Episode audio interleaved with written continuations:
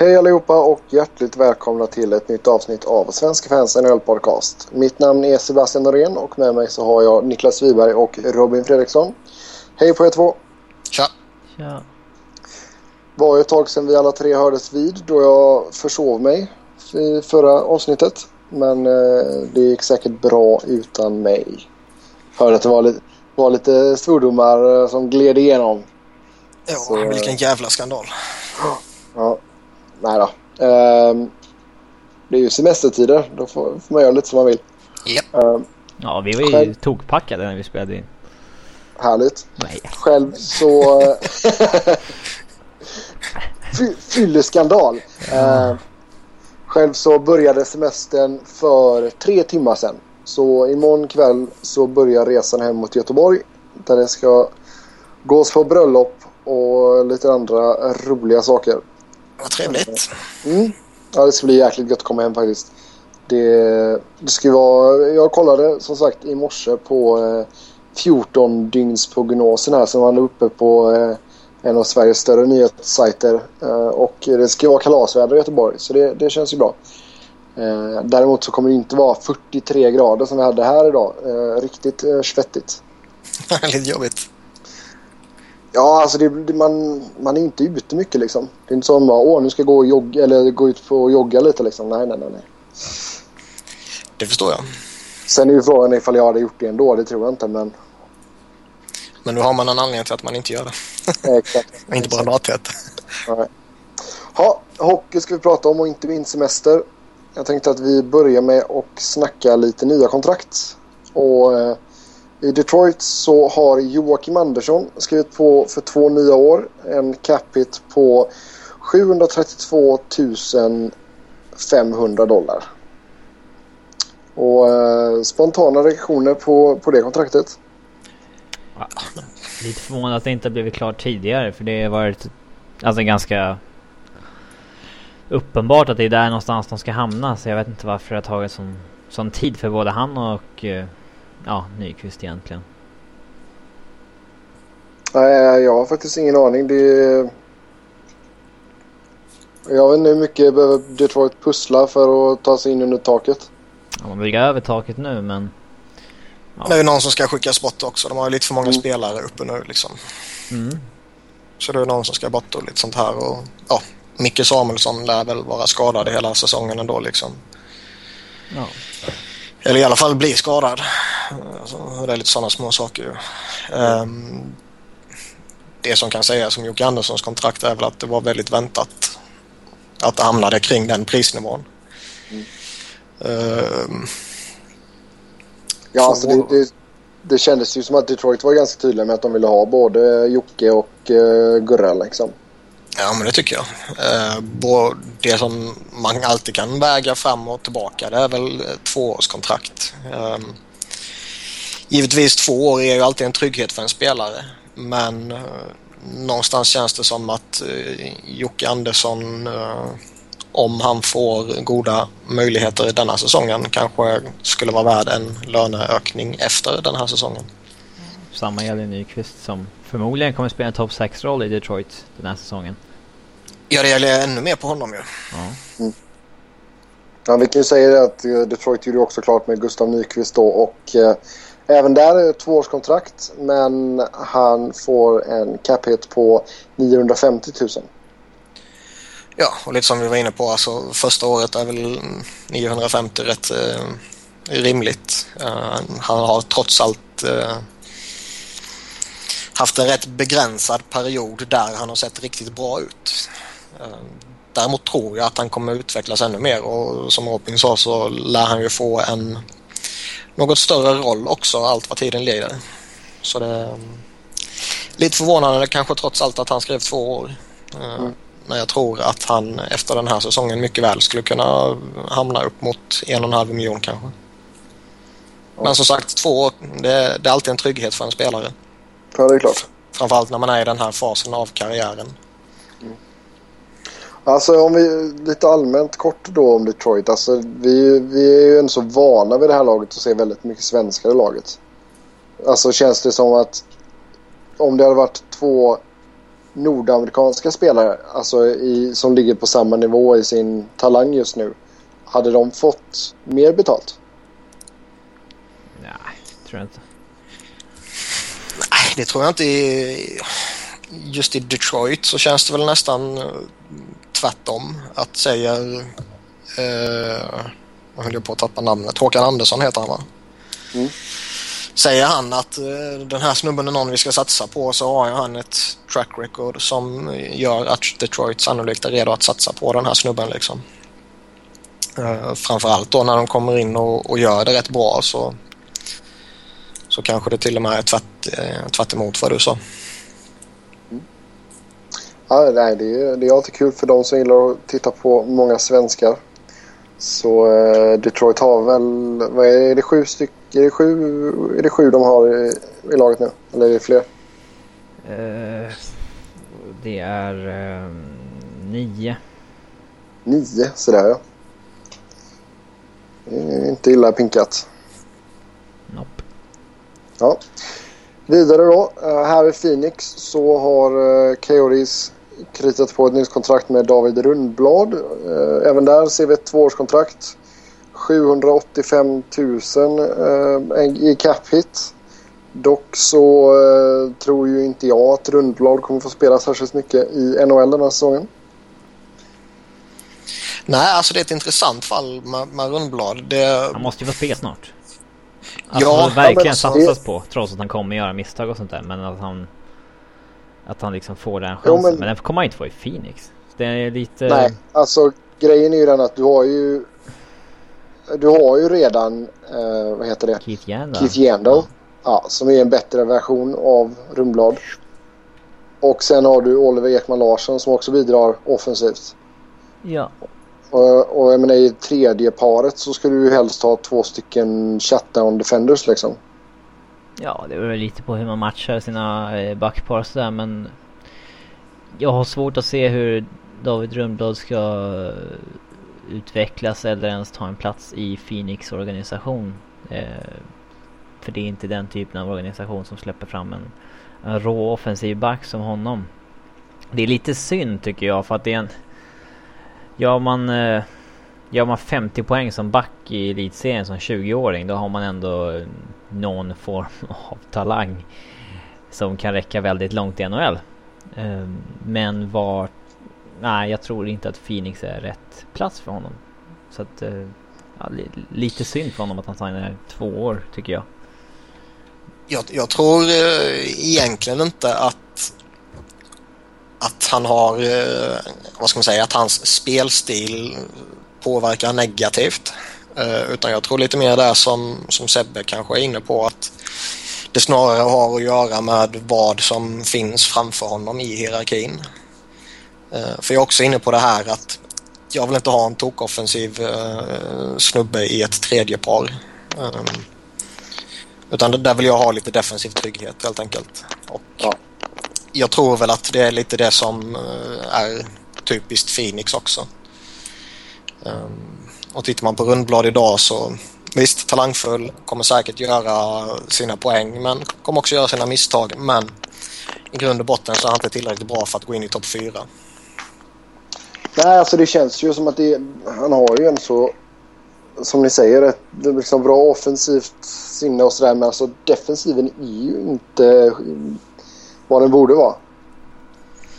Nej, alltså jag tror för, för hans utveckling så tror jag att han behöver försvinna från Phoenix. Om det nu inte blir så att Phoenix eh, släpper fram honom och låter honom spela. Men om leker med tanken att han inte kommer spela i Phoenix utan han kommer, eh, som det varit lite hittills, eh, hoppa mellan läktaren och AHL och och in och spela någon match här och där. Så det tror inte jag är gynnsamt för, för utvecklingen för den här spelartypen och inte för någon spelartyp i, överhuvudtaget egentligen. Mm. Så han bör kanske, eh, om man tittar på hans eh, sida, egentligen hamna i ett annat lag. Nej, men alltså, för tittar man på, på Phoenix backuppsättning så jag menar det, det är ju nio NHL-redo, re, ja, NHL-kaliber liksom backar de har. Så är det. Så, men jag menar som man, Ekman Larsson och Mihalek det är ju ett par. Det är ju redan satt i sten liksom. Och sen blir det ju antagligen då Jandel och Morris. Alternativt Jandel och Schlemko. Men sen är det alltså du har Klessla, du har Stone, du har Summers. Jag tycker de går före Rundblad alltså. Mm. Sen finns det ju en fördel med att signa honom på två år eh, relativt billigt. Det är ju att överväger man nu en trade av honom så är det ju mm. faktiskt eh, något som ökar hans värde än att bara skriva ett ettårskontrakt. Ja, absolut. Om man ser ur, Phoenix eh, del. Ja, det skulle inte förvåna mig ifall han ingick i något paketutbyte mot en, eh, en left-winger som kan gå in i andra kedjan. Ja, alltså egentligen vilken topp 6-spelare som helst. För där finns det eh, på alla positioner egentligen mm, möjlighet till förbättring så att säga. Eh, och de har lite tradebait ändå, både lite unga killar som är underifrån som man faktiskt kan offra plus då en sån som Rundblad som som ändå varit uppe och känt på det. Mm. Ja. Sen eh, går vi vidare till Colorado och eh, Gabriel Landeskog. Ett sjuårskontrakt värt, ja, jag säger dryg, eller med en dryg capita på 5,6 säger jag. Jag orkar inte säga hela. Fan, jag hade hoppats på det när jag skrev körschemat. Drygt 5,6 miljoner. 5 571 429 per år. Det har du plockat in. Ja. Jag kan ju lite så här tycka att ja, jag har lite tudelade känslor till ett sånt här kontrakt. Uh, å ena sidan så tycker jag inte att Gabriel Anderskog förtjänar det här kontraktet. Uh, han har haft en säsong där han har visat att uh, jag kommer bli riktigt bra. Uh, gångna säsongen tycker jag inte var tillräckligt bra helt enkelt.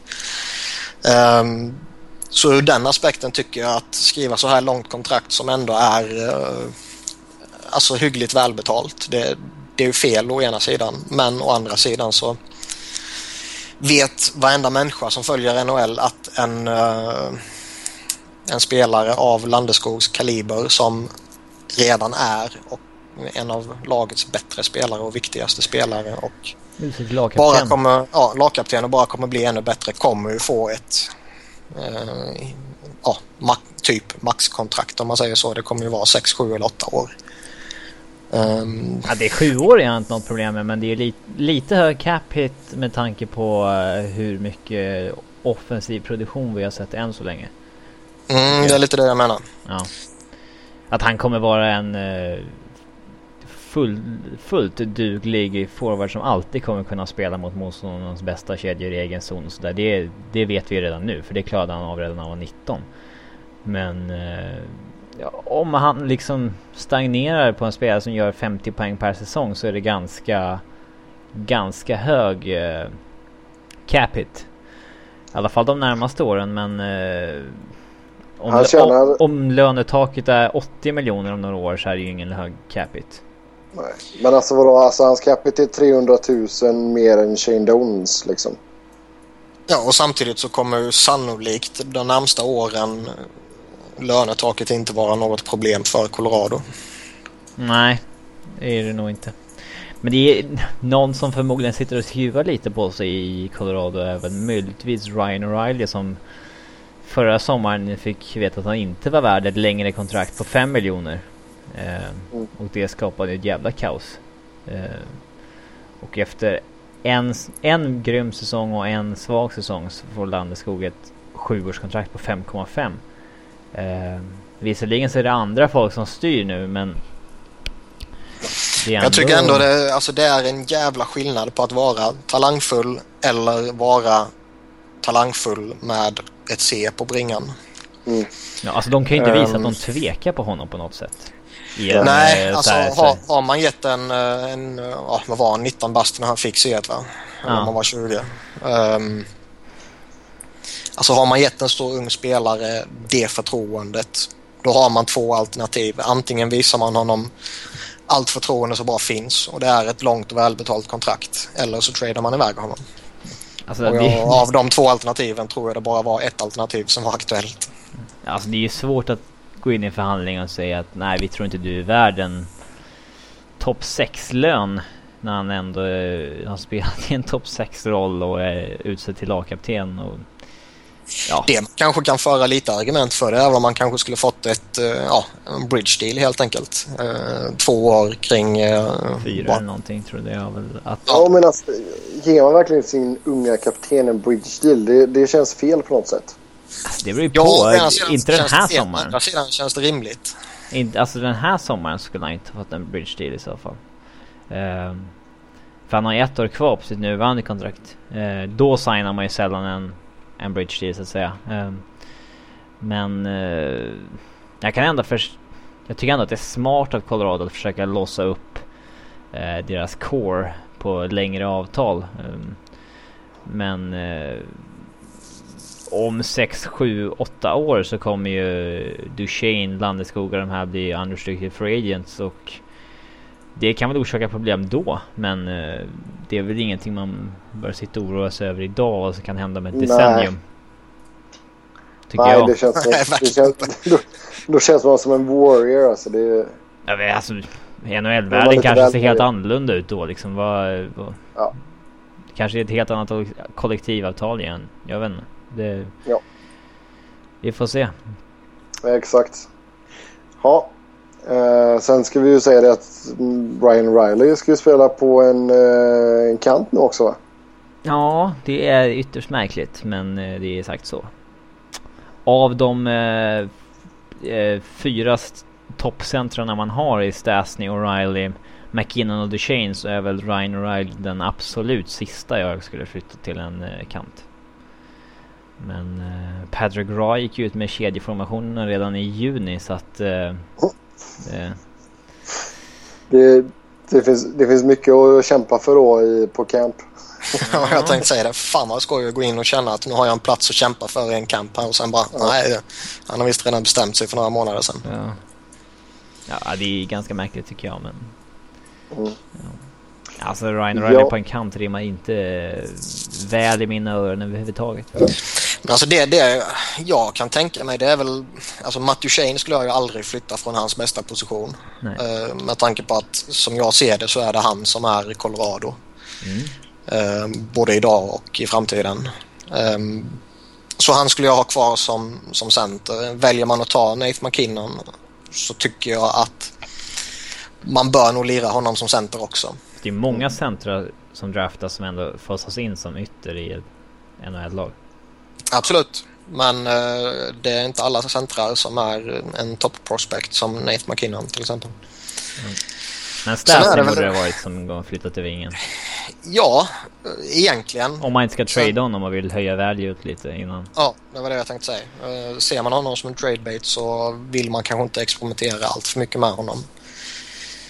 Um, så O'Reilly tror jag ändå är den om man tittar på spelartypen som kan hantera en antingen kortare eller längre period som winger. Ja, kanske. Ja. ja. Sen så har vi två stycken östeuropeer som lämnar ligan. Nick Antropov och Alexej Ponikarovsky.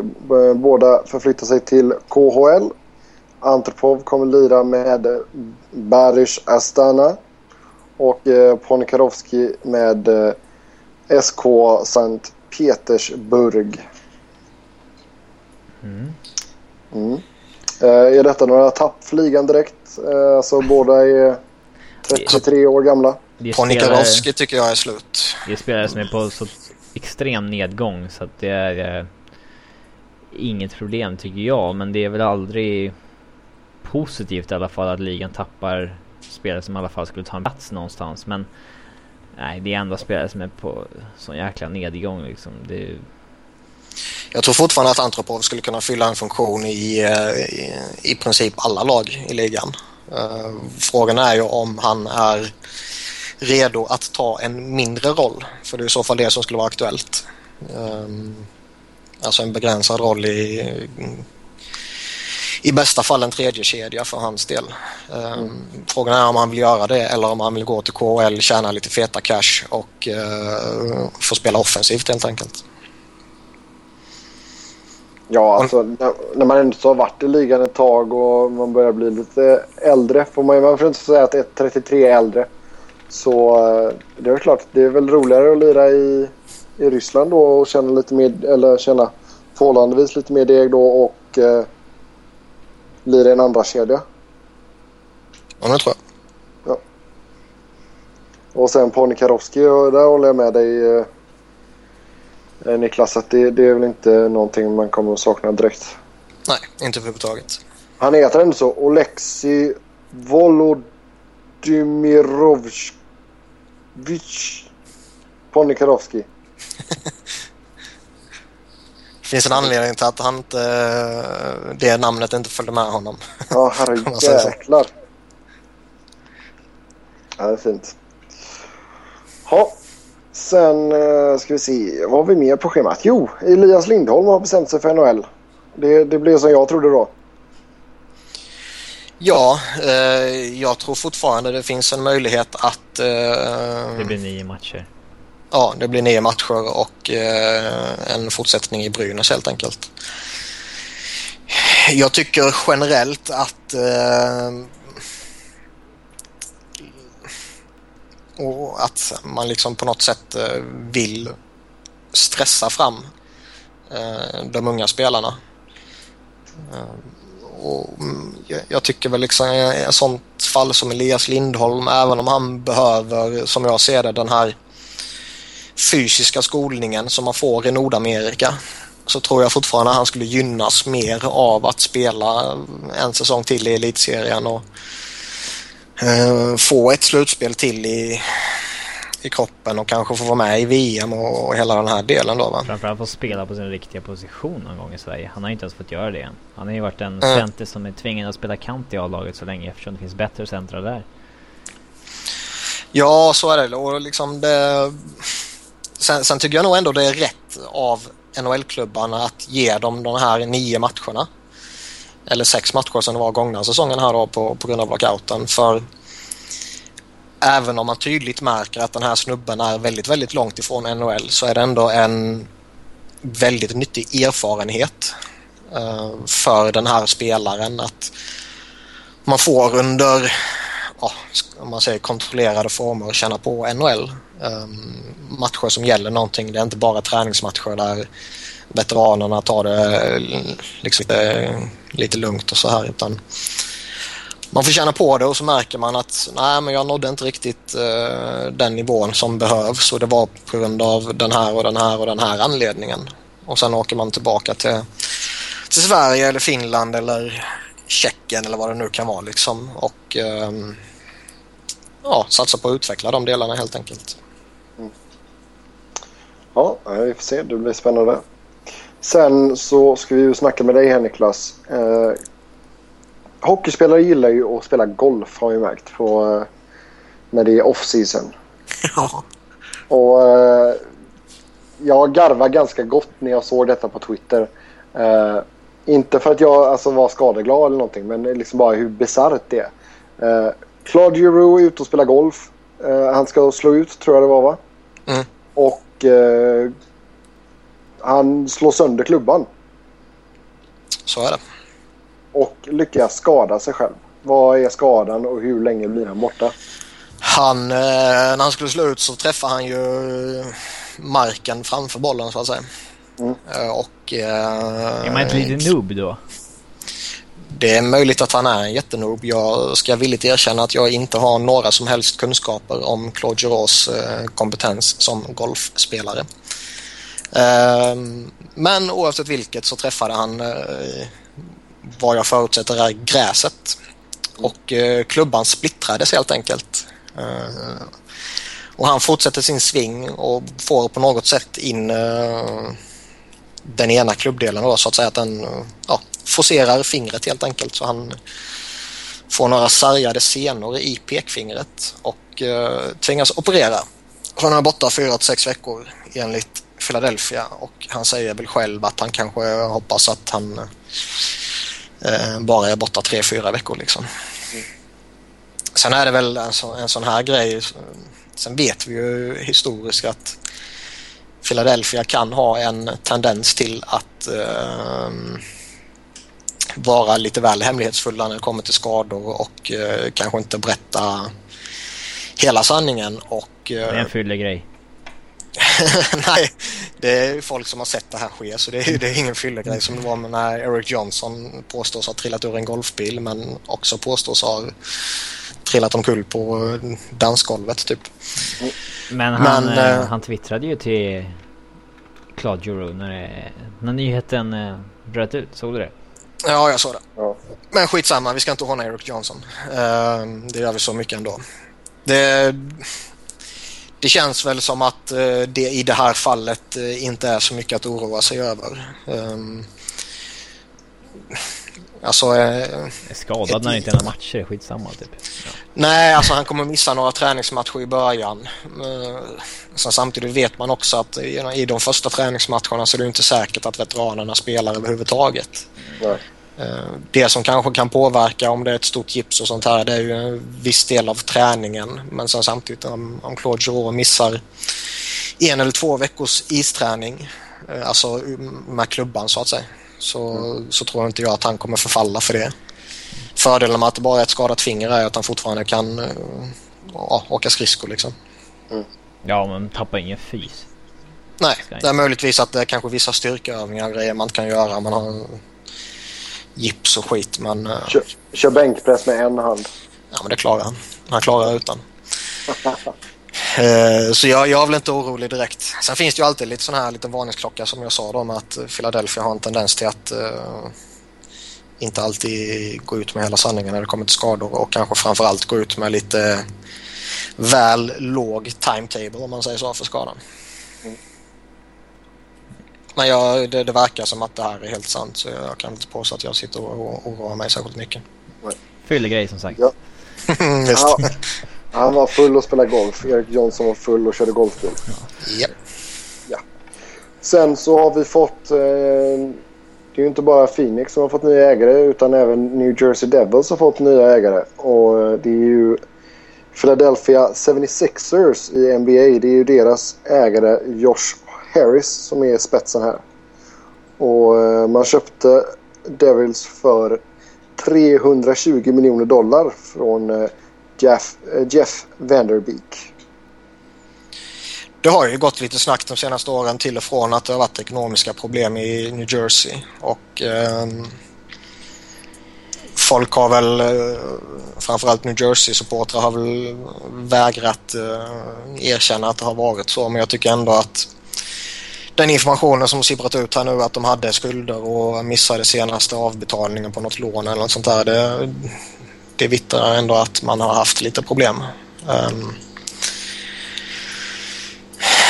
och jag tror liksom som, som vi pratade om för några veckor sedan med Ilja Kovalchuk här, man grät väl inte floder när man släppte undan uh, alla de miljonerna som var kvar på det kontraktet. Ur en ren ekonomisk synpunkt. Nej, alltså du, frågan är ju ifall inte det spelade in i försäljningen också. Det tror jag. Det tror jag. Uh, sen är ju frågan om det har någon jätteeffekt eh, så att säga på New Jersey i dagsläget. Uh, har de fortfarande de här skulderna så måste de ju fortfarande betalas av. Och uh, Frågan är ju om nya ägaren är redo att ta över ett lag och satsa stenhårt innan uh, eventuella problem är åtgärdade så att säga. Mm. Ja, Lule Lemarillo är kvar. Ja, och han kommer nog sitta kvar där till han trillar av pinnen helt enkelt. Um, det, det som ska bli lite intressant att följa det är ju hur den här nya ägaren kommer förhålla sig till att uh, Uncle Lou vill styra precis allting i organisationen. Um, någonstans tycker man att går man in och tar beslutet att köpa New Jersey så bör man ju vara fullt medveten om att eh, Maffialo eh, finns till och att det är han som styr den där klubben liksom. Så då, då bör man väl låta det fortsätta vara så. Eh, istället för att försöka ändra om en massa grejer och sånt här. Det, Men det, förhoppningsvis blir det en väldigt skön krock mellan Uncle Lou och eh, nya ägaren. Mm. Ja, nej, alltså jag tror inte att uh, Devils kommer ha någon vidare säsong i år. Jag kommer inte exakt ihåg vart de hamnar på min ranking, men det, det var lågt kan jag säga. Ja, jag har dem utanför slutspel i alla fall. Ja, det har jag också. Ja, men jag tror jag har dem i botten av Eastern till och med. Ja, det är väl inte helt orimligt kan jag tycka. Nej. Ja, då så ska vi gå vidare till eh, två stycken ämnen där vi har fått eh, frågor eller önskemål från eh, två lyssnare. Så vi har fått in ett önskemål om att vi ska prata om Vancouver Canucks. Så det ska vi ta och börja med nu. Och eh, alla vet ju, alltså målvaktssoppan den har vi talat om ja, i oändlighet. Den är över. Nu har Nej, man... det är den inte. jo, nu, jo, den är över. Nej. Ja, men alltså... Ja, jag förstår vad du menar. Ja. Det är Schneider äh, Longo-soppan över. Jajamän. Nu är det en annan soppa. Har Longo rätt mentalitet för att vara första målvakt i Vancouver efter allt som har hänt?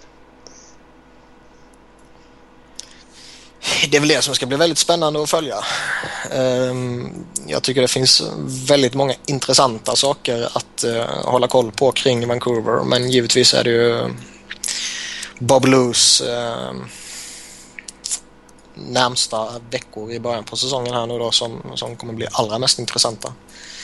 Eh, det var ju ändå lite småskoj som vi har pratat om tidigare när han går in och byter agent efter att eh, Corey Schneider blir tradad istället. Men jag, jag tror någonstans att han kommer gynnas av att eh, väldigt tydligt vara första målvakten. Um, istället för att ha två stycken som egentligen uh, är relativt jämnbra. Uh, där egentligen jag kan känna att dagsformen avgör vem som i dagsläget är bäst. Uh, att gå ifrån det till att ha en väldigt tydlig roll som första målvakt och sen uh, en andra målvakt som kommer få begränsat med speltid oavsett vem det nu är. De har ju två svenskar som kan göra upp till exempel och det finns nog fortfarande möjlighet att det kommer in en annan veteran och lite sånt här. Va? Så det, det, tror jag kommer vara väldigt stor fördel för uh, Longo. Sen för Vancouver kan det vara en väldigt nackdel ju.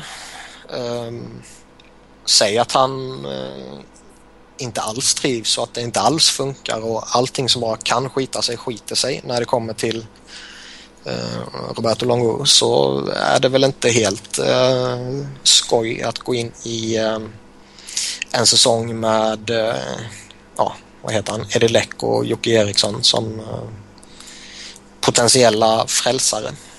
Mm. Ja, och Joe Canada. Fina grejer. Ja. Nej men alltså jag hoppas ju självklart att eh, Eddie Leck blir backup. Jag, jag gillar honom. Men alltså sen hur tror ni att Longo skulle reagera ifall Tortorella får ett frispel på honom liksom? Som Tortorella mycket väl kommer få på någon. Fast någonstans... Han kan inte, alltså, börja, han kan inte börja mässa med Longo liksom. Då sabbar han ju laget nu. Ja, lite så är det och jag tycker ändå att eh, Tortorella verkar ju, nu verkar ju Henke Lundqvist, om man tittar på hur han är i Rangers, verkar ju vara mer normalt funtad än vad eh, de flesta målvakter är. Mm. Men någonstans känns det ändå som... ja visst. Men någonstans känns det ändå som att eh, Tortorella han är, ju, han är ju lite galen men han är ju trots allt väldigt, väldigt kompetent. Eh, tycker jag. Och någonstans känns det ändå som att han är väldigt väl medveten om att liksom, målvakterna förhåller sig lite för sig själv. Mm. Och han var ju väl medveten om att uh, så länge jag ger Henrik Lundqvist bra förutsättningar för att lyckas så kommer Henke Lundqvist ge mig bra förutsättningar för att lyckas. Uh, det handlar ju allt om spelsystem till eventuella kommentarer utåt så att säga. Um, så där, där tror jag att Tortorella kommer fortsätta på den linjen att han kommer stå upp för sin målvakt. För det, alla som följer NHL vet att målvakten är väldigt, väldigt viktig. Eh, och det, det, tror jag han inser också. Framförallt när det är en sån här eh, skör situation som det trots allt är i Vancouver nu. Skön situation. Från ditt perspektiv kan Är det inte... Jag tycker att det är en skör situation. Ja. Vad, Eller vad, vad menar du? Ja, det är ju en skön situation för Vancouver. Men. Nej, jag sa inte skön. Jag sa skör. Jaha. Med R. Med R på skånska. inte yeah. simpelt. Ja, eh, vi ska också snacka om eh, Vancouvers alltså blå linje här, eller blue line. Eh, Alexander Edler ska ju leda detta försvaret nu, känns det ju som. I alla fall offensivt. Ja då. Och eh, kan han lyckas med det? Ja, de har en stabil topp eh, top 4 med Edler, Bjäxa, Garrison och Hamuse. Det är, det är en av de mest stabila i NHL tycker jag. Men sen behöver de ju lite depth också som de absolut inte har i dagsläget. Det... Och då gillar du inte Cam Barker? Men han har ingen kontrakt. Men... Har han inga kontrakt än? Nej. Oj, oj, oj. Oj, oj, Jag håller med det som Robin säger. Alltså, är, någonting som jag imponerats av av Vancouver de tidigare åren är att de har satsat stenhårt på att ha ett enastående djup i backbesättningen. Eh, för man vet det att eh, man kommer alltid få skador och man kommer alltid få problem i en backbesättning eh, under en lång säsong och framförallt framåt slutspelet. Varför var inte de ett av lagen som tog in Theo Pack kanske 500 000 liksom? Mm. Nej, alltså det, det, är lite märkligt det de agerar Det går inte att hitta någon billigare spelare som ändå är okej. Okay. Nej, alltså framförallt eftersom de har satsat så väldigt tydligt på det tidigare år att ha i princip åtta eller nio backar som alla egentligen kan göra ett fullgott jobb i NHL.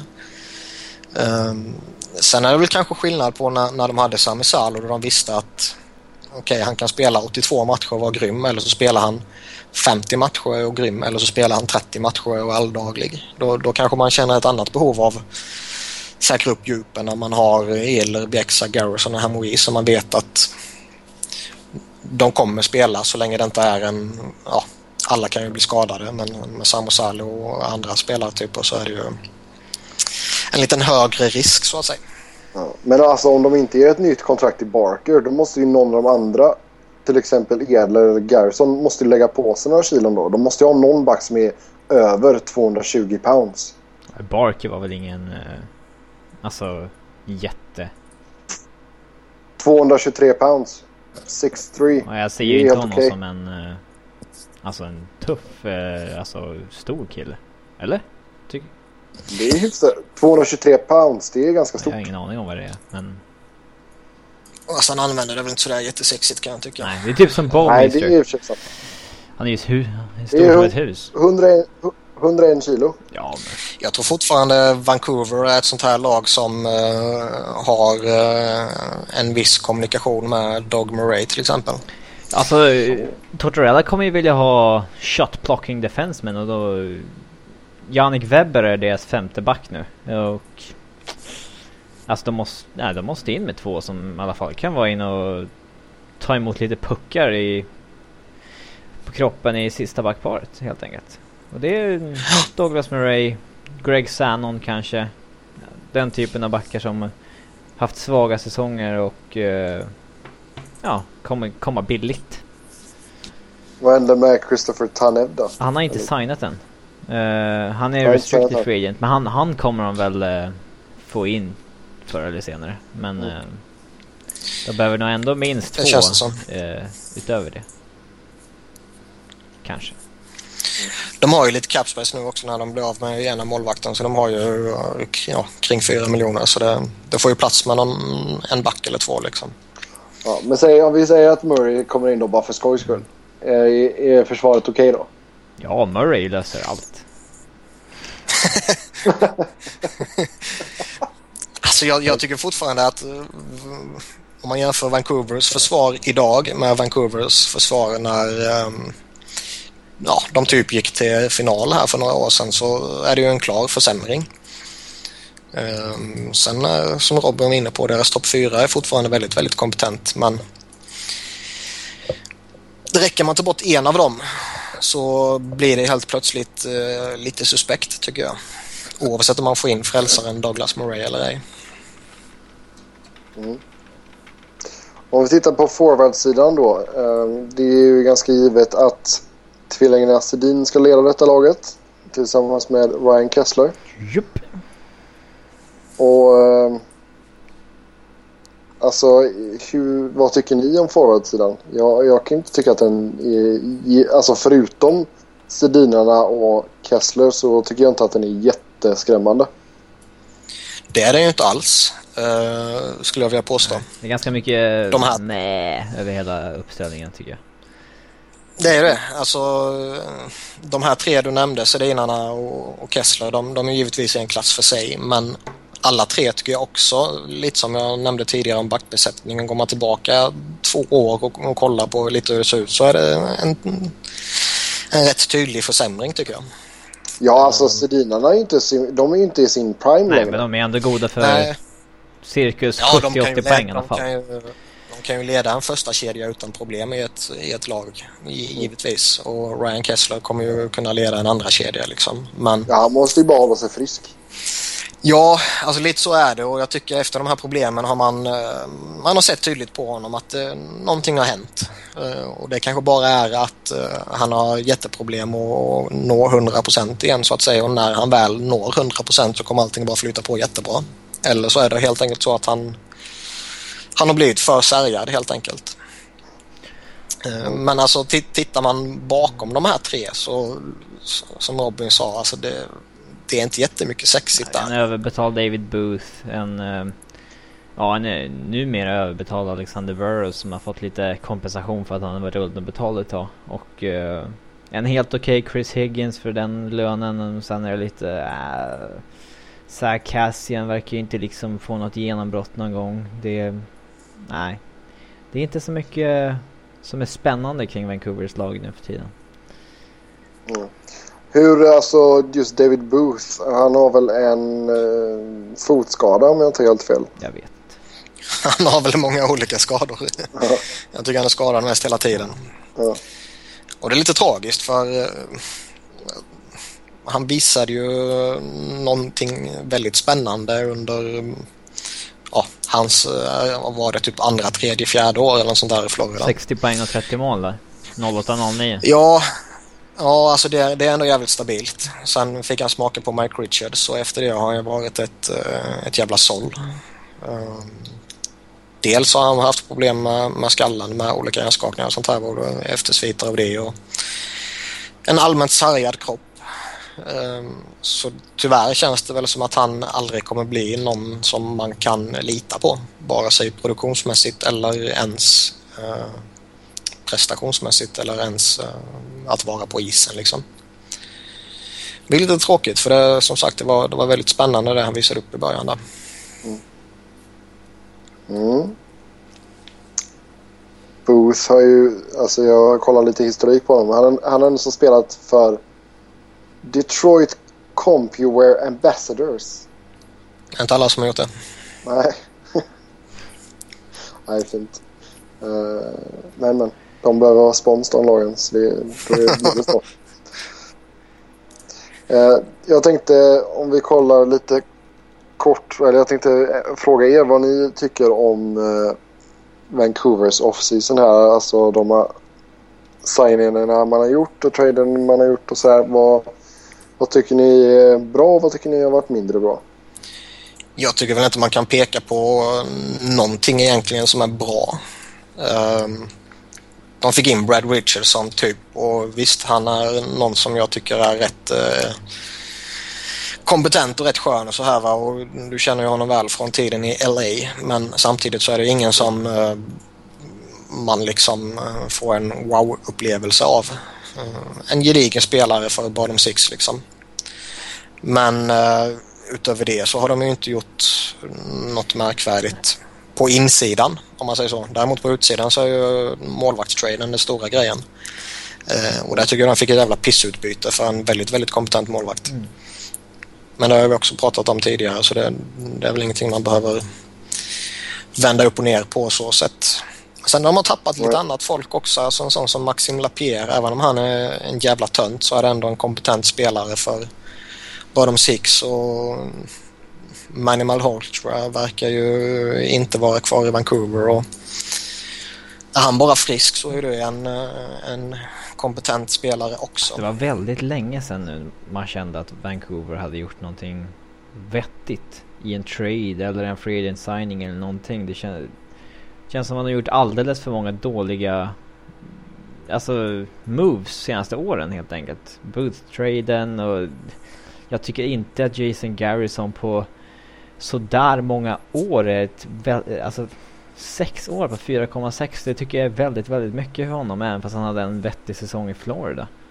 Uh, jag tycker inte att de har gjort så jäkla, eller jag tycker inte att Mike Gillis har gjort någonting bra med det här laget senaste åren och de har liksom stadigt blivit lite, lite sämre de senaste åren bara. Och det är inte så mycket som pekar på att det kommer bli bättre.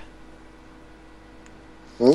Nej, alltså det, det man lite så spontant kan titta på och känna att nej, men det var liksom ändå gediget. Det är väl egentligen Edlers kontrakt och värvning av den Hamouji, men det är ändå väldigt många år sedan. Jag tänkte precis komma till den frågan om Mike Gillis och alltså... Är det, jag, jag hör ju på Robin att han tycker att det har varit underkänt de senaste åren i alla fall. Niklas, delar du Robins synpunkter där? Han kan ju inte göra godkänt. Nej. Nej, det är klart jag inte kan det. Han har gjort laget sämre de senaste åren. Det är ju men alltså jag, jag, tycker ju att eh, en sån som Mike Illis, och det har vi också pratat om de senaste veckorna, jag, jag, tycker ju han ska få sparken bara på grund av hur han hanterade målvaktssituationen. Ja, det... Bara det tycker jag visar på inkompetens och, och, det är så in i helvetet dåligt så där ska man bara få foten rakt ut utan några som helst omsvep. Uh, det är bedrövligt att han skötte den situationen. Men det är inte så mycket annat som man kan peka på och se. Man har ändå gjort det här bra så det därför kan... Nej, nej alltså det, det är ju någonting som... Det är typ Edlers kontrakt som är är bra. Ja men det är det och jag menar en sån grej det är ju någonting man annars kan falla tillbaka på när man liksom resonerar som typ ägare. Okej, okay, ska vi sparka den här snubben? Eh, visst, han fuckade upp här målvaktssituationen men han värvade den här snubben till oss. Han har skrivit de här jättefina kontrakten och han har utvecklat de här spelarna jättebra. Men alltså som, som vi konstaterar här så fan det har inte hänt så mycket spännande kring Vancouver de senaste åren. Eh, och efter de var i finalen här så tycker jag bara att som Robin sa också, det har bara blivit sämre och sämre liksom. Och sen kulminerade allting här nu med, med målvaktssoppan. Eh, mm. Ja, alltså jag tror ju med tanke på att Tortorella kommer in som ny tränare och allting så tror jag att det kan bli turbulent i Vancouver detta året. Och eh, jag tror att det eh, tar oss till slutspel så blir det genom ett wildcard. Alltså jag vet inte jag. Jag tycker den divisionen de har hamnat i är eh, väl inte den starkaste divisionen direkt. Ehm, alltså Anaheim, Calgary, Edmonton, LA, Phoenix och San Jose. LA står väl ut lite för mig i den divisionen. Sen är det en eh, Anaheim, San Jose och Vancouver är, eller förlåt, tre rätt eh, jämna lag i mina ögon och sen Strax där bakom är det väl Phoenix och Edmonton men egentligen inga jättestora hot så sett liksom. Så jag, jag, jag tror nog inte att de kommer ha några jätteproblem att ta sig till slutspel. Um, men som sagt, jag, jag, jag, tror nog inte att det är uh, ett lag som man kan uh, förvänta sig stordåd av helt enkelt. Sen är det ju med, med Tortorella ska det bli väldigt spännande att följa och jag tror vi har pratat om det tidigare också. Jag har väl sagt det tidigare också men det känns lite som att det kommer ske eh, en av två saker. Där antingen kommer allting skita sig. Det kommer bli en sån krock så det kommer bli totalt kaos i hela organisationen. Eller så är det precis det här som organisationen behöver. Um, kanske krävs det en Tortorella för att pumpa ut det sista ur tvillingarnas Sedin till exempel. Um, så det, ja, det ska bli intressant att följa. Mm.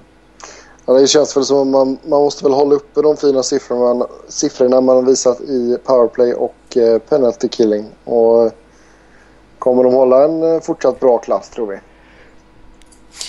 Ja, alltså jag tycker man har märkt eh, lite att eh, en sån som Sami Salo har saknat en hel del för dem. Ja, det, den, den bössan saknar ju alla.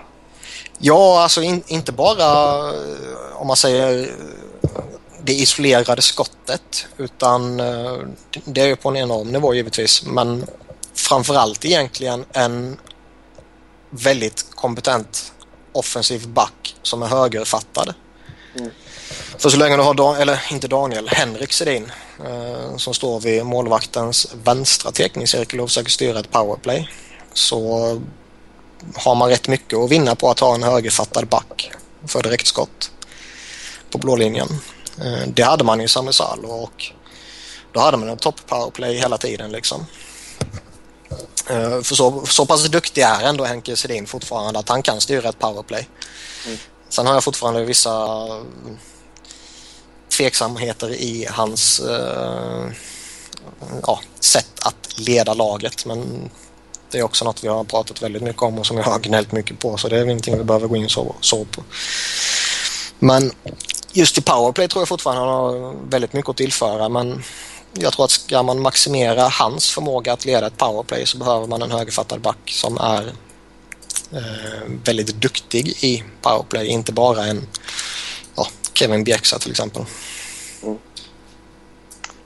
Ja. Sen får man inte glömma det heller, alltså i penalty killing så har de alltså det är ändå lite försämrat där.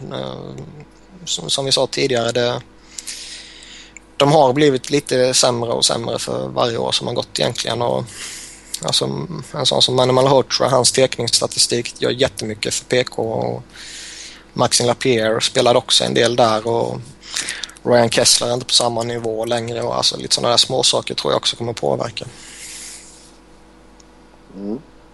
Yes, något annat du vill tillägga när det kommer till Vancouver? Nej. Uh, nej, egentligen inte. Det ska bli eh, skoj att se om de fyller på sin backbesättning med någonting. Jag tror de kommer göra det. Och det bör väl vara som, som Robin sa, backar som inte har något emot att uh, offra kroppen för ett skott liksom. Ja, då går vi vidare till nästa lyssnarönskemål och uh, det var angående den svenska talangutvecklingen. Och eh, de senaste åren har Sverige producerat många fina juniorer. Eh, det ser vi i JVM bland annat som är en roligare turnering än vanliga VM i mina ögon i alla fall. Det är helt rätt. Ja. Men varför är det så få som lyckas att etablera sig i NHL? Jag tänker, ja vi har en liten lista här. Adam Larsson, Mattias Tedenby, David Rundblad, Mikael Backlund, Magnus Pääjärvi, Anton Lander med flera. Det är nog väldigt... Eh, det finns nog inget eh, gemensam nämnare där för alla. Eh, I Adam Larssons fall så tror jag alltid att det är svårare för en back att komma in och eh, ta en plats direkt. Eh, Tedenby tror jag inte har fysiken som krävs. Backlund, där är ett litet mysterium. Jag tycker att han borde ha ja, tagit något steg lite snabbare än vad han har gjort. Men det kommer nog i år. Eh, men... Ja, men han, han hade ju en så, han hade en så lång, han hade ju problem med skada också. Så det, där får man ge han lite överseende. Men jag håller med om att genombrottet borde ju komma i år. Eller i alla fall så att han blir en kompetent NHL-spelare som inte ska skickas upp och ner. Mm. Men... Eh, Fast jag, alltså jag tycker någonstans så, så tycker jag att man, man, ser på ett annat sätt idag än vad man gjorde tidigare. Än, om man ska generalisera, en trend eh, att sticka över till Nordamerika väldigt tidigt. Oftast är det klubbarna som vill det. Eh, då man av förklarliga skäl har bättre koll på en spelare om han är i Nordamerika än om han är typ i eh, Västerås. Mm. Um, jag tror också att en viktig punkt i, i det här är att eh, så mycket i en klubbs eventuella framgång grundar sig under lönetakseran i hur många entry level kontrakt man kan ha. Och då tror jag att man i strävan efter att kunna fylla ut laget med kanske två eller tre eller ännu mer entry level kontrakt eh, för att kunna ja, ha välbetalda stjärnor så att säga så, så tror jag att man hetsar över eh, över spelare och på något sätt eh, tvingar in dem i en situation som man kanske egentligen inte bör göra. Mm. Eh, och de som lyckas, de, de, lyckas så att säga och de, de som inte lyckas de, eh, ja, ja, de får nog svårt att hitta in på liksom, uh, utvecklingsvägen igen så att säga utan då, då står man nog still helt enkelt. Jo, men om vi, jag tänkte om vi tittar på Magnus Pääjärvi. Jag menar, det är inte så, alltså, han har ändå fått chansen att spela toppminuter med extremt bra medspelare. Inte så mycket va? Alltså, i... alltså jag, jag tror fortfarande, som jag har sagt några gånger nu, att en sån som en Pääjärvi, det, det är något fel på honom. Alltså i, i skallen. Uh, jag är helt övertygad om det. Attitydsmässigt eller inställningsmässigt eller något sånt där. För man spelar inte i Edmontons organisation under så många år och har den talangen och uh, inte får mer chanser. För jag tycker lite som Robin var inne på att mm, sådana superchanser har han inte fått. Men han presterade inte ens med dem i AHL i år. Det var lite märkligt. Uh, när Justin Schultz och Eberle de öste in poäng i AHL så lyckades ju inte han göra det. Trots att han spelade med dem där. Och där fick han ändå en liksom chans att visa någonting men uh, nej. Väldigt lovande första säsong. Jag vet inte vad som hände sen. Det är svårt. Mm. Ja, eh, vi kan ju konstatera att det finns färre svenska franchise-spelare idag än för några år sedan. Och, eh, men ändå så, så har vi många bra talanger. Eh, Generationsväxling. Hur kom... Ja, det, det är väl egentligen det enda va? det finns ju, dels är det en generationsväxling som pågår givetvis men någonstans är det också lite så att den, den gyllene generationen vi fick fram med Lidström och Sundin och Foppa och Näslund. Vad hade vi? Näslund och Alfredsson och Henke Lundqvist som jag tycker ändå man kan inkludera ja, ska i... slänga med Sundin och Zäta också. Ja. Eh, de fyra sista, de, de, de, är väl på något sätt... Lite nästa generation. Ja, någon, någon form av mellankombination på något sätt.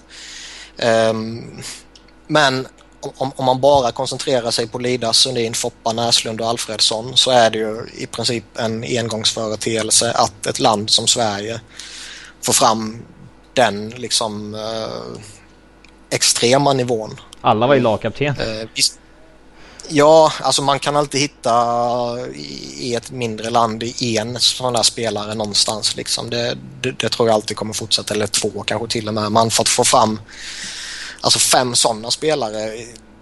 Det är ju någonting som aldrig kommer ske igen skulle jag vilja påstå. Att Tjeckien eller Finland hade haft fem stycken All-stars som var lagkaptener i sina respektive klubbar idag. Det hade ju varit jättekonstigt. Ja, ja. Så nå någonstans tror jag nog att man eh, när man tar en sån här diskussion eller när man tänker i, kring det här ämnet så, så, tror jag nog att man omedvetet tänker tillbaka på hur det var förr. Och då hamnar man på den generationen. Och eh, det är ju lite orättvist kan jag tycka. Jo.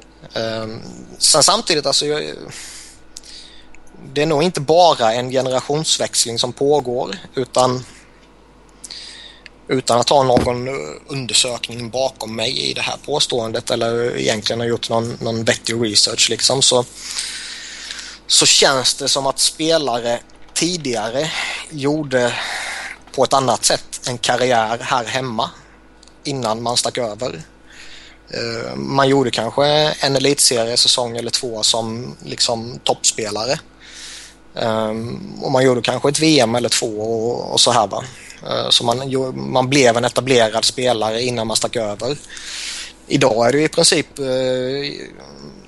mest vanligt att man sticker eh, direkt efter draften eller kanske ett år efter draften och sånt här innan man egentligen har etablerat sig i, i sitt svenska lag. Kan inte det ha mycket med att göra liksom mediabevakningen idag?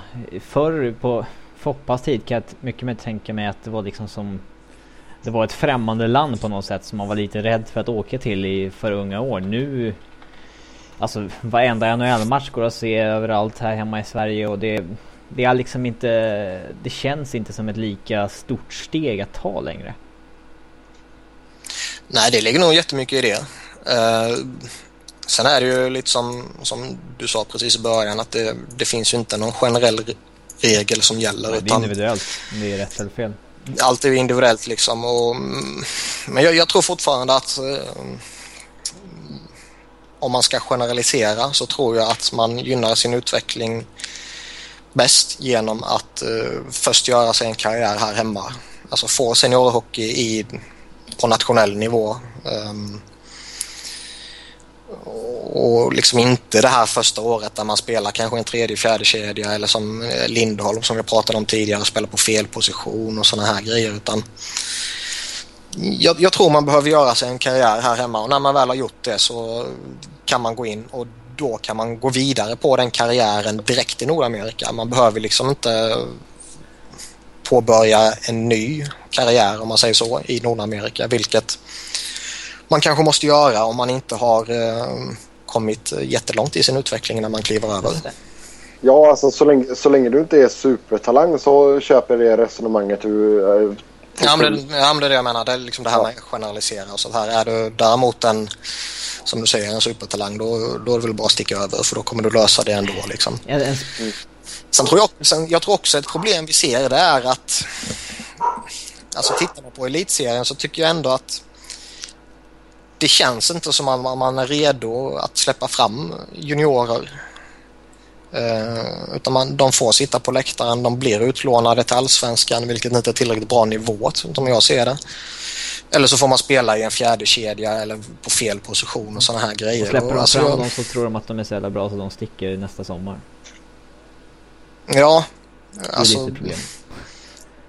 Ja, det är det. Så jag, jag tycker det vill svensk hockey få fram ännu mer stjärnor så att säga. För liksom, även om de sticker till NHL och, och gör jättekarriärer där borta som Lidström och Foppa och Sundin och de här va, så, så är det liksom ändå de lyfter ju den svenska hockeyn. Mm. Uh, även om det är som, som Lidström att han i, i princip är för bra för att vara aktuell för VM eftersom han spelar Stanley Cup-final.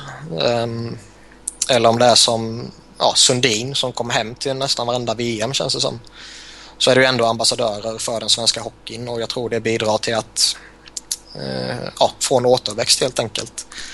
Och det tror jag grundar sig i att man är för fega helt enkelt för att släppa fram juniorer idag. Eh, det krävs att man är en supertalang med svenska mått mätt för att man ska få den här chansen i elitserien helt enkelt. Lite märkligt ändå med tanke på att eh, så många klubbar har dålig ekonomi. Eh, det, det, då, tyck, den, då tycker man ja, att nej, framförallt att det borde gynna att släppa fram de som kan gå på juniorkontrakt något år i, samtidigt som de lirar elitseriehockey och sådär. Men, eh, där tror jag rädslan att sätta ett för svagt lag och riskera att trilla ur ja, är för stor. Du kan ju komma, kolla som Timrå, kom fan sist med 30 poäng sen ordnar man det kvar. Ja. Men, men sen alltså, om, om, man tänker ur den här aspekten bara, alltså om man säger att den svenska talangutvecklingen uh, och så här va, så vore det väldigt spännande med en stängd elitserie.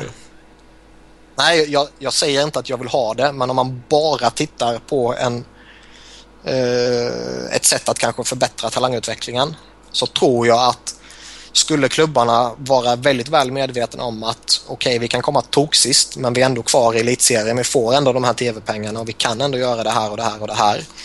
Så tror jag att man både kortsiktigt och framförallt långsiktigt på ett annat sätt skulle våga släppa fram de egna juniorerna. Det är det enda positiva med en stängd liga.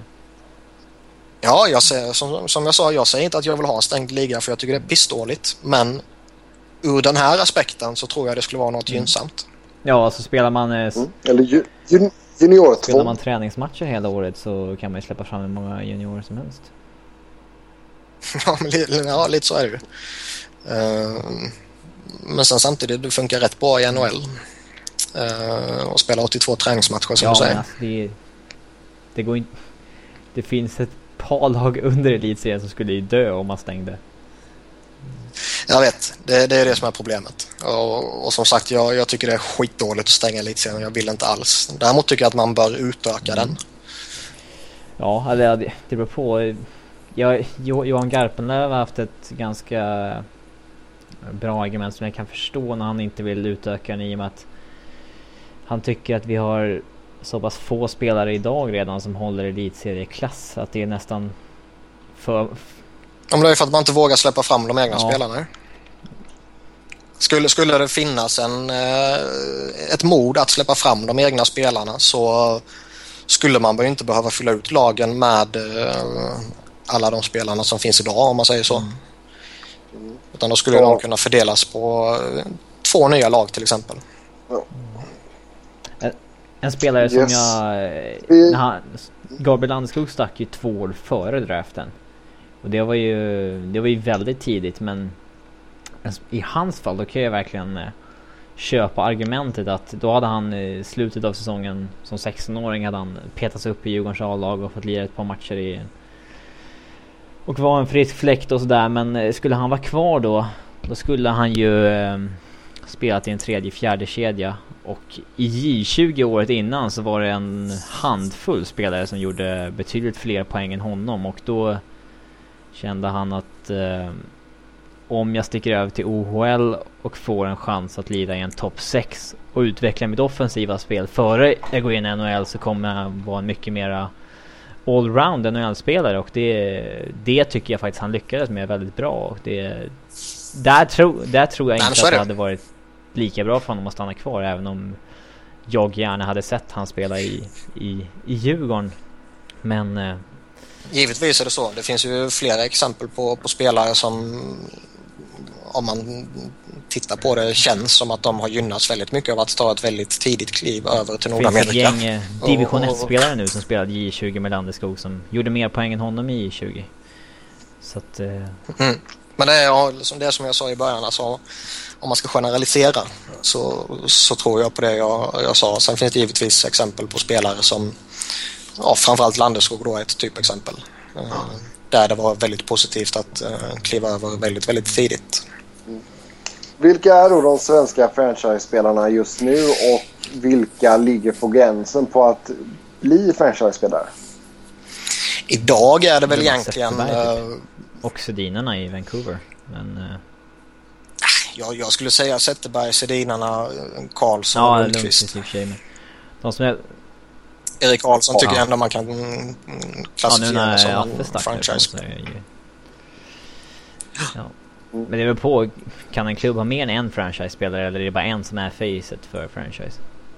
Ja, det är klart de kan ha mer än en franchise. Det tycker jag man kan ha. Alltså titta på Pittsburgh. De, de har ju trots allt två tycker jag. Och Detroit har ju Isata och Datsjuk till exempel och, och så här ja, men, Eller... Ja. Vancouver har ju rätt tydligt med båda. Så det är Ovechkin liksom. för stor för att Bäckström ska vara ett face i Washington? Nej, ja, det, alltså, jag, jag funderade lite på det, på det också. Liksom, är, det, är han det eller är det liksom enbart Ovechkin? Och jag, jag tycker nog ändå att det är nog bara Ovechkin egentligen. Jag tycker Bäckström eh, framförallt den här säsongen lite, och, och tidigare. Ja. jag vet inte om eh, Landeskog kan bli en franchise. Alltså det är svårt när man inte är lagkapten att bli en form av franchise player. Men det kommer ändå vara en form av... Jag tror ändå att det är Duchene och McKinnon som kommer leda det där laget eh, offensivt. Och det är väl... Ja. Ja. Eh, jag tror väl lite så att eh, Landeskog har nog potentialen men någonstans så är det nog rätt oundvikligt att det blir den offensiva stjärnan eller målvakten som blir en franchise-spelare. Och tittar man i Colorados fall så tror jag både Duchene och McKinnon kanske ligger snäppet före Landeskog där. Och det är väl inte helt omöjligt att uh, Varlamov kan få en väldigt skön utveckling heller. Sen är kap kapten så är man ju alltid ja, till Det är typ som, eh, typ som Callahan i Rangers, den situationen med Landeskog. Eller Dustin Brown i eh, Kings. Att det kommer finnas några som är lite bättre liksom rent offensivt men ja. Ja men så är det. Jag skulle ju fortfarande kalla Dustin Brown för en franchise-spelare i LA i och för sig. Alltså han gör, det är som vi har sagt några, eller som jag har sagt några gånger, han är nog en av de, eller han är den viktigaste utespelaren men sen samtidigt så länge de har Jonathan Quick så det är Quick som bär det där laget och så länge man har Kopitar och Richard som centrar så Alltså det, det, finns lite väl många där för att man på ett tydligt sätt ska kunna peka ut att nej, men det är den eller de två. Samtidigt är ett jävligt bra lag helt enkelt. Saknar en jättebra spelare helt enkelt. Ja, jättebra utspelare kan man säga. Ja. Sen alltså, tittar man på svenska så om man tittar framåt några år så är mm. det väl inte jättemånga jag ser har liksom potentialen för att bli en, en franchise-spelare på det sättet. Landeskog pratar vi lite om. Oliver Ekman Larsson har nog någonstans potentialen för att bli det i ja. Phoenix. Men... Ja, jag skulle nästan säga att han nästan redan är det. Kanske, kanske det, inte. Jag, jag, jag kan tycka att han, egentligen bör väl han ta klivet ut och bli en, om man säger en fullfjädrad superstar innan mm. man blir en franchise player. Uh, och så länge Shane Doan är kvar i Phoenix så är det alltid han som kommer vara den oavsett hur bra han är egentligen. Mm. Uh, jo men jag skulle säga det att det, just nu är det alltså mest populära spelarna. Det är absolut Shane Doan utan tvekan nummer ett. Sen är det Mike Smith och sen är det Oliver. Mm. Franchise är ändå Nej, någonting, är att vara en franchise-spelare, det är ändå väldigt... Det ska ändå vara väldigt få som är. Ja, ja absolut. Men jag menar de, de visar ju det med kontraktet de gav honom alltså, också. Alla över 5 miljoner är väl inte de... franchise-spelare? Nej, nej, nej, men alltså i Phoenix. Ja. Snackar vi om nu. Han är ändå typ tredje bäst betald. Han är ju deras bästa back utan tvekan ja. tycker jag. Ehm, men som sagt, jag, i dagsläget skulle jag inte kalla honom en franchise-spelare. Däremot om två eller tre eller fem år så finns det nog rätt goda möjligheter för att han är det. Jo, men han, är ändå en av de svenskarna som ligger på gränsen till att bli det och har väldigt goda möjligheter. Ja. Det finns det, har vi någon mer förutom Landerskog och, och Ekman Larsson? Alltså det beror på lite hur man definierar en franchise player. Alltså ska, ska man bara titta på det eh, aktuella laget så att säga? Eh, eller ska man titta på en, en helhet över hela ligan och allt sånt där? Liksom, tittar man bara på det enskilda laget så tycker jag man kanske kan föra ett argument för en sån som Enström. Um, mm. Som trots allt är... Eh, kanske... För att vara en... Ja, men om man uh, tittar på liksom prestationer och betydelse och Men inte allt både Big Buff och så, Randy så... Kane lite större liksom? Inte bara fysiskt? jag tänkte säga... Ja, Bufflin är ju väldigt dubbelt så stor. Ja, men alltså, någonstans där så känns det lite som att eh, alltså, betydelsen Big Buff eller Enström känns lite 50-50. Eh, svårt att säga och som sagt tittar man på helhet över hela ligan och allt sånt där så är det ju ingen av de tre som är i närheten att vara det som jag ser det. Men isolerat bara på det givna laget så, så tycker jag att man kanske kan föra vissa argument för en sån som Enström. Jo men det får man ju ändå så, alltså du får ju ta det för varje, alltså franchise. Det, då snackar vi ju om en franchise liksom. Sen har vi ju super, alltså superstjärnorna. Ovechkin, Crosby, Malkin. Uh, ja, Quick får väl räkna, slänga in där. Det är ju liksom superstjärnorna liksom. Ja men så är det. Men som sagt. De är ju, de är ju på en helt egen nivå.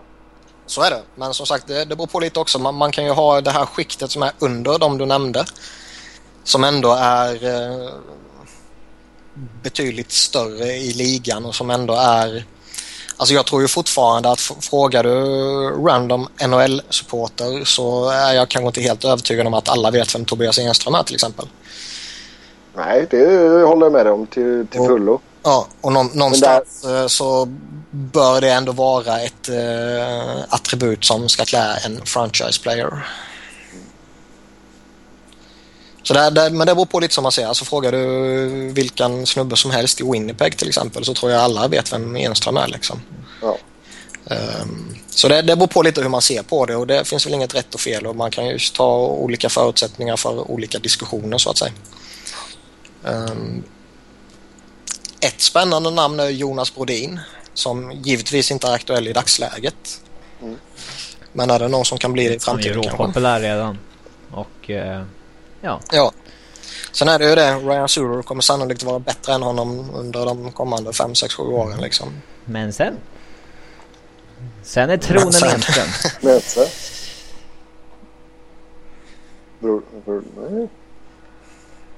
Nej, skitsamma. Det är Robin som är full. Ja. Uh. Sen är det uh, Alfredsson är ett uh, intressant fall också. Var han det i Ottawa? Ja, det skulle jag väl säga att han var. Före Karlsson spetsen? Ja, det var tillsammans med dem. Länge. Det är klart att det var han som var åtta va? Det är också en intressant diskussion. Är det liksom, som du säger, är det spelaren som är organisationen eller är det spelaren som ja, bär organisationen så att säga? Eh, eller är det en kombination? Eller är det liksom också olika sätt att se på saken? Eh, jag skulle vilja säga att Alfredsson var ingen franchise player. För en franchise player ska kunna bära organisationen med, sin, med sitt spel och det gjorde han inte de senaste åren. Givetvis gjorde han det tidigare. Men Alfredsson var fortfarande liksom the face of the franchise. Mm. Jo men det, var, det, alltså, det kan väl så hända ganska ofta alltså, när spelare blir äldre att du går från att ha varit franchise-spelare till att bli face of the franchise. Mm. Det, det, det känns som en hyfsad naturlig övergång. Ja, men så är det. Det, det är ju samma sak så, alltså Martin Brodeur till exempel. Liksom. Martin. Liksom.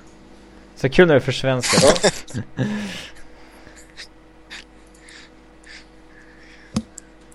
Så det, kan, jag göra det var lite en intressant situation också med en sån som Louis Eriksson i Dallas. Uh, någonstans kändes det som att det var han som var Dallas i alla fall den sista tiden. Uh, mm. Samtidigt var han ju inte riktigt den där stjärnan som man kan klassa som franchise player. Många svenskar har ju lite för eh, tråkig personlighet för att vara facet oftast. Om de inte är liksom... Uh... Tråkiga och tråkiga, de är vanliga. De är lagom. Men det, krä det krävs ju att man är Sedin bra för att en Sedin personlighet ska bli uh, facet av franchisen. Det är ju ganska mm. liksom... En, ja. en, en tyst Zetterberg hade ju inte... Han hade ju varit lika känd som Enström ifall han inte hade varit jätte, jättebra. Mm. Plus ja. hans fru. Ja, vad Zäta har ändå så blivit... Jag tycker ändå så Zäta har blivit bättre och bättre med åren. Att snacka? Alltså just i, med, ja, i media i alla fall. I alla fall i amerikanernas media. Men det har nog att göra med att han har fått eh, lagkaptensrollen. Mm. Uh, men jag menar Sedinarna, det är klart liksom de blir intervjuade vad, vad, vad gillar ni? Ja, vi gillar hästar. Okej. Okay. ja, kul. Ja, bra kille. Nej, men jag menar liksom på det sättet så är ju Lund, Lund, Lundqvist är ju liksom en perfekt franchise-spelare. Han gillar snabba... Han är kung på Manhattan. Ja, jag menar han är, han, han är kung på Manhattan. Han, du vet, han är välklädd. Han gör reklam för shampoo. Mm. Han gillar snabba bilar. Han spelar musik. Han klär sig oerhört bra. Uh, men han gör ju inga mål ju. Ja. Nej, men han gör en jäkla massa räddningar. Ja, det vet vi. Annars känns det väl alltså, tittar man på målvaktspositionen Där har Sverige dålig återväxt. Att, det måste man säga. Ja, det, det är rätt givet att det i dagsläget bara är Henke Lundqvist som är aktuell för, för den uh, diskussionen. Men alltså tittar man framtiden där, både vad som finns i NHL idag och vad som kan finnas i NHL om några år så så känns det lite så här att Jakob Markström, eh, skulle han slått igenom och blivit den här supermålvakten så skulle nog genombrottet redan ha kommit. Nu kanske han mer blir en gedigen målvakt mm. så att mm. säga. Robin Lehner är väl nästa hopp. Annars, jag vet fan, det finns Ja, mycket. och jag tror väl inte... Nej, alltså det känns ändå inte som att någon av de där kommer bli den här liksom, nya supermålvakten utan mer en eh, ja, en gedigen målvakt som har en, eh, en schysst karriär i NHL. Men liksom inte någon som är uppe och luktar på Henke Lundqvists nivå liksom. Ja, det är svårt alltså för att målvakter är ju så jäkla svårbedömda också. Alltså i den åldern vi tittar på dem liksom. Det finns ju en anledning att eh, Lundqvist startade så sent. Han var ingenting då. Nej. Nej, alltså det är... För jag menar, hur gammal är Markström nu? Vem?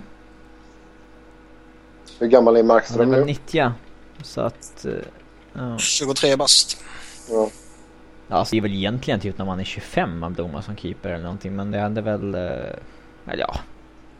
Alltså 23 år för en målvakt är ju fortfarande jättejätteungt. Ja. Men jag menar mera om man tittar på hur målvaktssituationen har sett ut i Florida de senaste åren. Ja, dock bra siffror när han väl har spelat i Florida. Så att... Alltså det, efter den här säsongen kan man göra riktiga bedömningar. För den här säsongen kommer han ju få spela utav bara helvete förmodligen. Mm. Jo, men det är ju som, alltså, det är ju Ja, som när, när vi har haft eh, eh, Simon på besök. Jag menar, han har ju sagt det alltså att Floridas organisation har velat att han ska stå en hel säsong i AHL. Att han ska få mycket matcher där. Och så har han haft lite problem med skador och sådär. Mm. Men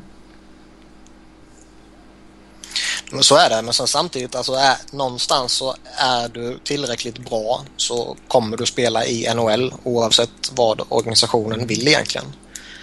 Eh, man har inte en spelare i AHL som är helt enastående och som fortfarande spelar kvar där bara för att eh, det är gynnsamt för utvecklingen utan då, då blir det så att man plockar upp honom helt enkelt. Ja, om, man, om, om man nu inte har en Martin Brodeur som du kallar honom i, i sin prime. Då kanske man låter killen vara kvar liksom.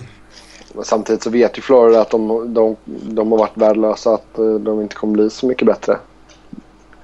De kanske inte vill chocka honom heller. Men de ville kan, alltså, Men så, så, Ja, men det är- så de har väl inte gett upp. tycker jag. alltså de, eh, Huberdo och Barkov är ändå rätt eh, spännande att se vad, vad som kan hända där. Ja, ja, nu ser det spännande ut. Ja, ja, nu ja. Men eh, jag Ja, tänkte in- innan han varit alltså, fruktansvärt dåliga. Ja. Ja.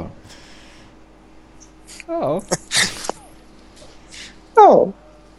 Ja, ehm, alltså i, om vi går tillbaka lite då just det här med tal- talangerna och sådär. Alltså, i, blir det för mycket hype på dem hemma i Sverige? Har, har, vi, för, alltså, har vi för höga krav eller har vi o, för Framförallt så orealistiska verkar ju krav? de som hypar svenska talanger inte ha någon koll på hur bra nordamerikanska talanger är. När Mats Wennerholm står och säger att Jakob Silverberg har en talang som Bob Ryan aldrig kommer vara i närheten av. Då kanske inte han vet om att snubben har gjort typ 30 mål eh, fem säsonger i rad. Ehm, Nej, men sen kanske inte Mats men det är de som är i position att hypa dem. på när det kommer till NHL. det är, Thomas Roos sa häromdagen att William Nylander var... eh, Att William Nylander var världens bästa 16-åring. Eh, Conor McDavid har nog något att säga om det. Eh, eller hans representanter. Eh, ja, de verkar ha dålig koll helt enkelt, de som hypar upp dem alldeles för rejält i Sverige. Nej men så är det och jag, jag tror ju eh, en, en sån grej som JVM eh, det är ju skitskoj att följa och alla följer det numera i princip. Men jag, jag tror att den ökade bevakningen där och möjligheten att titta på eh, varenda match med Sverige gör nog att man får en eh, annan, om man säger emotionell koppling till spelarna. Mm. Eh, och med tanke på att det är sådana härliga känslor och det har gått bra de senaste åren och allt sånt där så tror jag att man både medvetet och omedvetet eh, på något sätt eh, lyfter dem kanske till eh, lite för höga nivåer i sina förväntningar. Att Tedenby hade nog inte alls varit lika hypad om inte JVM hade varit lika stort i Sverige. Alltså som det var just då. Mm. Och som det fortfarande är såklart men Hade det varit några år innan så hade det, det var JVM inte alls på samma nivå eh, intressemässigt och då hade nog inte han haft samma hype omkring sig. För med, med de skillsen som han har och på JVM nivå han Han såg ju liksom dominant ut vissa stunder. Ja, verkligen. Så jag, jag tror det gör på något sätt att man eh, ja, överskattar de svenska talangerna på något sätt.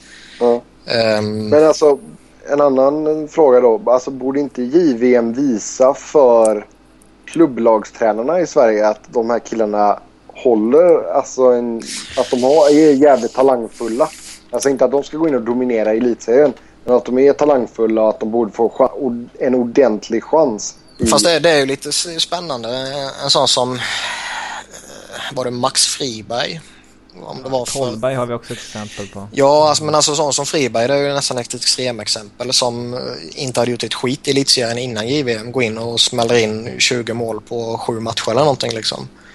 Och sen eh, förväntar sig alla att fan nu kommer han ju göra dundersuccé i elitserien när han kommer hem igen. Men så var det liksom samma gamla Friberg så att säga. I princip.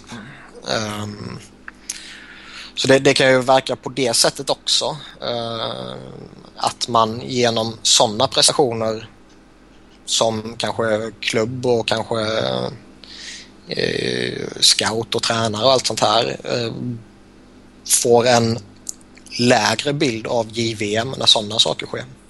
Mm. Jag vet inte. Nej men alltså typ eh, Robin jag tyckte du sa, du sa Kolberg va? Ja där, där har vi också en spelare som var väldigt dominant i JVM många stunder men eh, det var också många som påpekade när man såg honom spela då att där, vi ser ändå varför han inte får spela på på liksom A-lagsnivå för att liksom allround-spelaren finns inte där och defensivt så är han ja, inte med överhuvudtaget. Och, det, det är väldigt... Det är, det är juniorhockey som spelas i JVM helt enkelt. Mm. Det, oh, fan. ja. Så att, eh, ja. Den typen av hockey som spelar. Svenska fans, Robin Fredriksson avslöjar. Ja. nej, nej, men jag håller, med, jag håller med dig absolut. Men alltså jag tycker vi har varit inne på det innan också att det, de svenska klubbarna borde ju ge fler juniorer en ordentlig chans. Jag menar spela fyra minuter här och fyra minuter där i en fjärde kedja liksom. Det, det ger ju inte dem någonting. Nej, det ger ju motsatt effekt ju. Mm. Alltså i den åldern så måste du spela och spela och spela och du måste våga och få göra misstag. Uh, utan att veta liksom att gör jag ett misstag nu så kommer jag bli petad. Mm. Uh, men det, det, alltså, det är ju därför jag, för jag snackade lite med, eh, med Henrik Samuelsson under Phoenix Prospect Camp. Han sa ju det att det har varit jävligt lärorikt att gå till... Han är väl i OHL är han nu va? Eller är det VHL? Uh, eh, han spelar ah, i... Edmonton Oil Kings tror jag de heter va? Ja, i Western Hockey League. Ja, VHL. Uh, och att istället för att brunka i en tredje eller fjärde kedja med, med Modo så lirar han liksom toppminuter och... Ja, som Landeskog. ja. Så det, jag, Nej men det är det jag menar. Det, det, det är där jag också tror risken är, eller finns i det här att uh, diskussionen som var för en tid sedan att det är för många unga som sticker över för tidigt. Uh, jag tror det grundar sig i det som du säger precis här. Att uh, istället för att inte få chansen i elitserien så, så vill man hellre gå och spela toppminuter någon annanstans och gå ner och spela i en första andra kedja i allsvenskan. Det är kanske två lag där det är utvecklande. Mm. Um, men går du och får en bra juniorhockey i USA så vet du att där kommer jag få spela. Jag kommer få exakt samma spel i princip som tillämpas i dit jag vill som är NHL då. Mm. Uh, och jag kommer ha en annan närhet till uh, min organisation. Ja, alltså det, sen hjälper det ju inte att spelare som eh, Patrik Hörnqvist när han kommer hem till Djurgården och gör en intervju där så står han och säger att eh, han tycker att man som ja, spelare ska sticka över så snabbt som möjligt och lära sig hockey som spelas där borta. Han stannade ju kvar extra länge i Djurgården och det är ju något han ångrar sig mm. Men det beror på lite eh, spelartyp och individ ja, det, och människa och hur mogen man är och tusen olika saker. Så det, ja. det, det är som vi sa innan, det, det är väl ingenting man ska Eh, Nej, och sen, jag menar, det, är, sen det, jag menar, det finns ju säkert de som tycker det är roligare att köra ett par år på amerikanskt college till exempel än att lira på något hockeygymnasium liksom. Ja, verkligen. Alltså, lirar du collegehockey i USA så har du en framtid. Även om hockeyn skulle gå helvete. Oavsett mm. om du kanske inte Grejen utvecklas med... eller om du blir trasar ett knä så du aldrig kan spela hockey igen. Liksom. Jag för mig att uh, när Landeskog skrev på för Kitchener Rangers då sign, får han ju 50 dollar i månaden. Det budet han hade från Djurgården det var väl på typ så 70 000 i månaden eller någonting. Uh, så att... Uh, alltså... det är egentligen... Ekonomiskt är det ju bättre för dem att stanna hemma. Vad sa du? 50 dollar? Ja, juniorhockeyn i Kanada. De får inte betalt. Får de boende? De bor hos någon familj och sånt där. Ja, okej, okay, ja men de då är ju får en, eh, Ja, de får en så här familj som de bor okay. hos och så får ja, de någon form av veckopeng på 50 dollar eller någonting. Men det var, tackar, tackar, tackar nej till ett väldigt bra kontrakt i Djurgården. Det var ju någon klubb i juniorhockeyn där borta som fick jättestora straff att de hade fuskat med allt sånt där. gett, gett lite betalt så att säga. Ja, dels tror det var lite betalt och de hade fuskat med lite andra förmåner och sånt här liksom. Mm. Eh, för det, det, finns ju något regelverk som säger att, eh, som Robin sa, man får inte tjäna någon lön liksom. Och det, mm, ja, vissa förmåner får inte heller finnas. Nu vet jag inte exakt vad det är men jag vet att det finns lite regler och så här. Ja, men det är... Eget boende och sånt där kanske? Ja, men alltså det är, det är ju så jäkla sjukt. Detta är ju lite, nu går vi från ämnet lite men alltså just college-sporten i USA. Alltså den omsätter så otroligt mycket pengar. Och de får... Om det är jävla skillnad på college och juniorligan. Jo, jo men alltså om vi, om vi snackar college. Omsätter så otroligt mycket pengar. Speciellt amerikansk fotboll och basket. Och de tjänar inte ett skit. Mm. Det... Ja, det känns för lite fel faktiskt. Frågan är ju, ska man tjäna så mycket när man är så ung? Nej, jag säger inte att du ska tjäna massor, men någonting i alla fall. Ja, men det, det, 50 dollar. Ja. du kan gå på bio en gång i veckan. Ja. Ja, ja knappt. Du får skaffa dig en tjej med rika föräldrar. Ja. Yes. Ha, ja, vill vi säga någonting mer om uh, talangerna i Sverige eller svenska talangerna? Ja, de är skit. det är bra Robin. Ja, då tackar vi för oss för den här veckan. Eller för den här gången ska jag säga. Det är ju fortfarande Vänta, vad, vad tycker Wiberg om att eh, en viss spelare i Allsvenskan har tagit nummer 88? Vem är denna vissa spelaren? Han är son till eh, en viss Mikael Nylander. Oj då. Fan. Kaxigt av lilla Ville. Eller så är det med nazistiska undertankar. Ja, förmodligen. så, nej, så får man inte säga. Nej. Jo. Nej. Um, nej, det, nej det, Eric Lindros var ju fucking awesome så det är klart att det, det ska vara tillåtet att hylla honom ju. Ja. Mm. Mm. Jag vet inte om det är en hyllning till honom. Det är klart det är. Man har inte 88 utan att hylla Eric Lindros. Medvetet eller omedvetet. Hans farsa kanske spelade med honom någon gång? Gjorde han det? Jag vet inte om det kan ha varit uh, en runda i Rangers där kanske.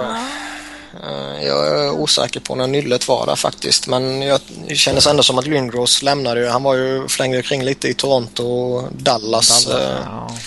Ja, det var så de, de överlappade nog inte varandra i Rangers tror jag inte. Mm.